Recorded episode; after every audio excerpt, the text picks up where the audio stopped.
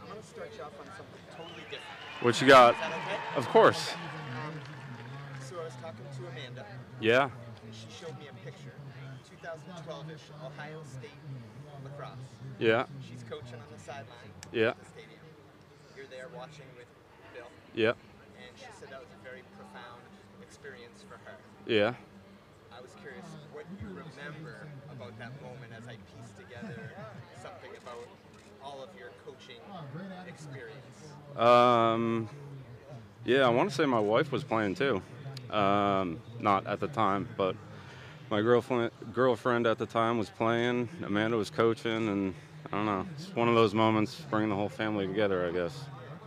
How much do you talk, the three of the three, you know, all coaches, about coaching? Um, not not a lot. I don't know. It's kind of family time and catch up on how the kids are all doing and what's going on in life. Not not that we don't talk about coaching, but I would say it's not one of our top topics.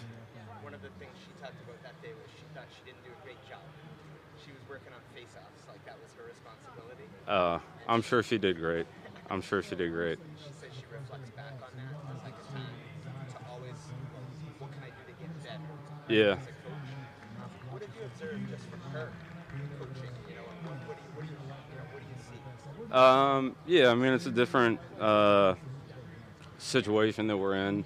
Um, I definitely have have more resources around me than than what she has. Um, so you know, just kind of some of the things that that that that type of coach has to deal with. Um, I don't got to deal with school and grades uh, with my players, and she does at a good school.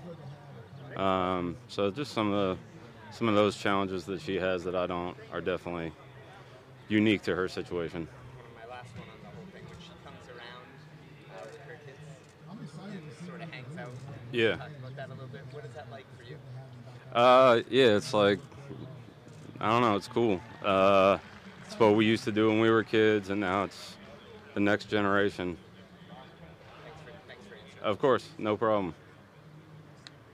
With, uh, Raekwon coming back from the injury last year, obviously wasn't able to spend enough time on the field. How has he looked so far? How's he kind of reacclimating to everything? Uh, he looks great. Um, great to have him. Um, you know, obviously I've been around him for a, a full year um, in the building and everything like that. He's a great, great person, great leader, um, and then out on the field, he's a great player. So we're really happy to have him. It was unfortunate what happened last year, but we've moved past it and um, excited to get back to work. What you get to learn about him last year while he was kind of in the meeting rooms in the, in the building? Um, just kind of how he thinks as a player. Um, you know, I was with him last spring, uh, with him at the start of training camp, um, and then kind of our our relationship was really just in the meeting room because he wasn't out on the field. So that was, you know, see how he thinks, see what he would have done in situations when he wasn't out there in the game. Uh, you know, Monday mornings and stuff like that. So it was cool. Um, like I said, he's a great guy, great kid. Love talking to him. Um, he's played in a couple different systems. Uh, so, you know, just pick each other's brains. Sorry if you already asked this question, but what do you most like about the pairing with Raekwon and Ja'Whaun? What's that? What do you most like about the pairing with Raekwon and Ja'Whaun that they worked together a lot last Um, yeah, I mean, I like I like all six of those guys or eight of whoever's out there. That's all good. Um, you know, good groups out there, but uh, those two guys are really smart and they know they can get everybody lined up. They're good generals, um, and if they need to be soldiers, they can be soldiers. So there's a slight change to your and Jerod's titles this year with you guys both just being linebackers coaches now. Is has anything changed responsibility wise, or is that just kind of semantics? Um, things change every year, but uh, yeah, I know what I got to do. I know what my job is. I'm not too concerned about what the title is.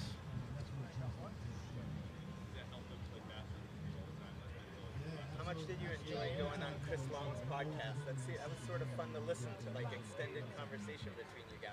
Oh yeah, that was great. Yeah, uh, me and Chris go way back. Um, we got some unique things in common. Um, you know, with our dads and stuff like that. So we've always talked about that for a lot. Talked about that for a long time, and uh, it was fun. He asked me to do it, and um, yeah, just get to catch up with him. and just happened to be recorded, I guess. Are you familiar with just how like successful he's become, sort of transitioning? Oh yeah, Yeah? yeah. Well, he was very successful in multiple areas, but yeah, no, he's him and Julian are running the podcast world now, from what I hear. What are some of the focuses today in camp back with Pats?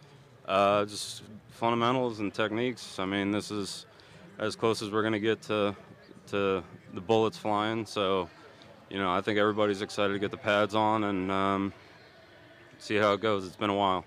It's been a while. Guys have former players come back, talk to the team from time to time. Yeah. When when Pat comes, Pat Chung comes back, what what's like a good message that players could take from his career journey, you know, that they maybe could apply to themselves? Um, there's a lot of things, uh, you know, on and off the field, and um, taking care of your body and stuff like that. But um, I just, I always try and tell the young guys or anybody just how versatile he was, how smart he was, and um, all the things that he could do on the field to help the team. They were really endless, um, and that's because he he knew what to do and he knew how to, you know, put himself in the right situation. Which, um, if you can't do that, then you can't even be out there. So. Um, always good to have Pat around. Do two more guys? All right. Thanks, guys. Have a good day.